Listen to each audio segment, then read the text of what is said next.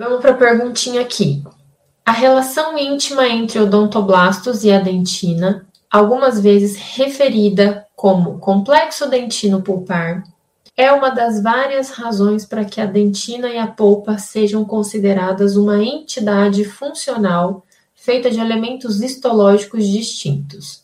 De acordo com Cohen e Hargreaves, como se denomina a primeira camada de dentina a ser depositada, produzida por odontoblastos que ainda não se diferenciaram completamente e que é considerada no dente adulto a dentina mais antiga e produzida adjacente ao esmalte. Então, é aquela primeira dentina da vida do dente, que ele tem o esmalte, junção, dentina, esmalte, é a primeiríssima.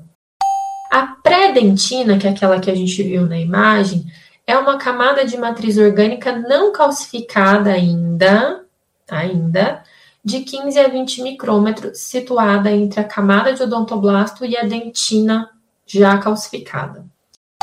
Dentina primária é formada antes dos dentes erupcionarem. Dentina circumpompar é formada depois que a camada da dentina do manto tenha sido depositada. Então, a dentina do manto foi depositada.